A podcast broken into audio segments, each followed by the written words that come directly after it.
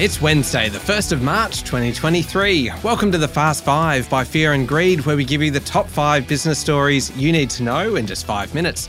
I'm Michael Thompson, and good morning, Sean Aylmer. Good morning, Michael. Sean, five big stories in five minutes. Let's jump straight into it. Story number one The Albanese government will tax superannuation balances over $3 million at 30%. That's up from 15% in a move that it says will generate revenue of $2 billion each year. Yes, around 80,000 people are expected to be affected by the change. It follows a speech from Treasurer Jim Chalmers last week that said he wants to rethink how super is targeted in Australia. Now, Chalmers said that balances over $3 million went beyond what's necessary to fund a comfortable retirement. The new rules will come into force in a couple of years' time. There won't be any forced sell off of assets. It's just if you hold more than $3 million in super, you'll be taxed more. A lot of money in this. Super tax breaks cost the budget $48.2 billion a year. This is just a touch of that. Of those tax breaks, 55% of the benefit goes to the top 20% of income earners. Chalmers said pulling back some of this tax leakage is necessary for budget repair, particularly given higher expenditure in areas such as health, the National Disability Insurance Scheme, aged care, and defence.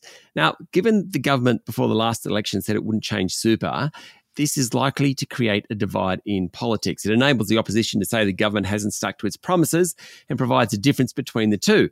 But I'm sure Chalmers and his boss, Anthony Albanese, decided that they're unlikely to suffer too much political damage cracking down on people with so much money in super. The question, which I'm sure the government's opponents will ask, is whether this is just the beginning. Super in Australia is worth $3.4 trillion. That's a very tempting honeypot. Yeah, it's a big story. We'll be hearing plenty about this one, Sean. Story number two retail sales surged by nearly 2% last month, which of course sounds great. But economists say that if you look over three months, it is clear that the economy is slowing. That's because retail trade fell 4% in December. It rose 1.7% in November. If you look through all that over the past couple of months, it's been flat. Now, in January, food spending was up, particularly eating out, and there was a jump in department store and household goods spending.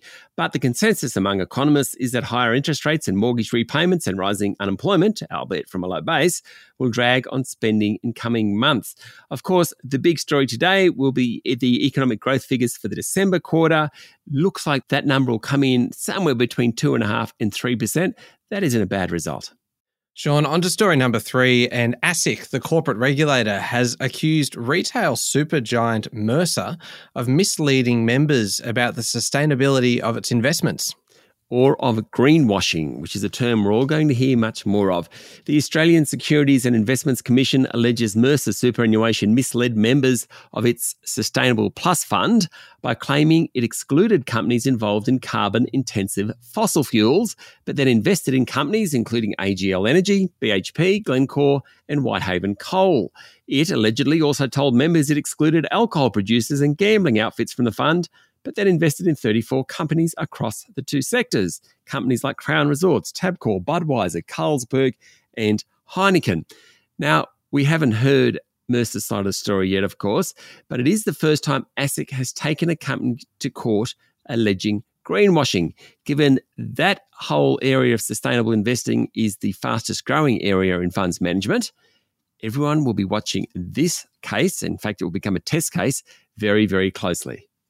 Sean, story number four Bunnings is shifting into pet care. Now, this is its first big launch of a new range of products in nearly 20 years. That's a bit surprising to me. Yeah, it is. Wesfarmers owned hardware giant Bunnings will launch a specialty pet care department offering items ranging from food to toys and bowls for cats, dogs, birds, etc. The department will launch next month and include a thousand new items in a major expansion to its current offering. The specialty pet sector, Michael, is worth around $10 billion and it's growing fast. Bunnings said it was a natural extension, even citing the fact that many customers take their pets with them when going to Bunnings. There you go. Last time Bunnings went into a big new range was 20 years ago when it went into kitchens. Sean, finally, story number five. It seems the world is normal once again. Elon Musk has regained his spot as the world's richest person after briefly losing the title to Bernard Arnault, the French owner of luxury brand LVMH. Yes, Musk, of course, owns a big chunk of Tesla shares, and the electric vehicle manufacturer's share price has doubled doubled since January 6 as investors get more comfortable buying into risky assets. According to Bloomberg's Billionaires Index, Musk is now worth 187.1 billion US dollars, ahead of Arnault's 185.3 billion dollars. There we go. The top five business stories in five minutes. Thank you, Sean. Thank you, Michael. It's Wednesday, the 1st of March, 2023. Remember to hit follow on the podcast. If five minutes isn't enough, you can find our longer daily show called Fear and Greed, wherever you listen to podcasts. And of course, it is Wednesday, so there's a new episode of How Do They Afford That, which is our podcast on making your money work a little bit harder for you. I'm Michael Thompson, and that was the Fast Five by Fear and Greed. Have a great day.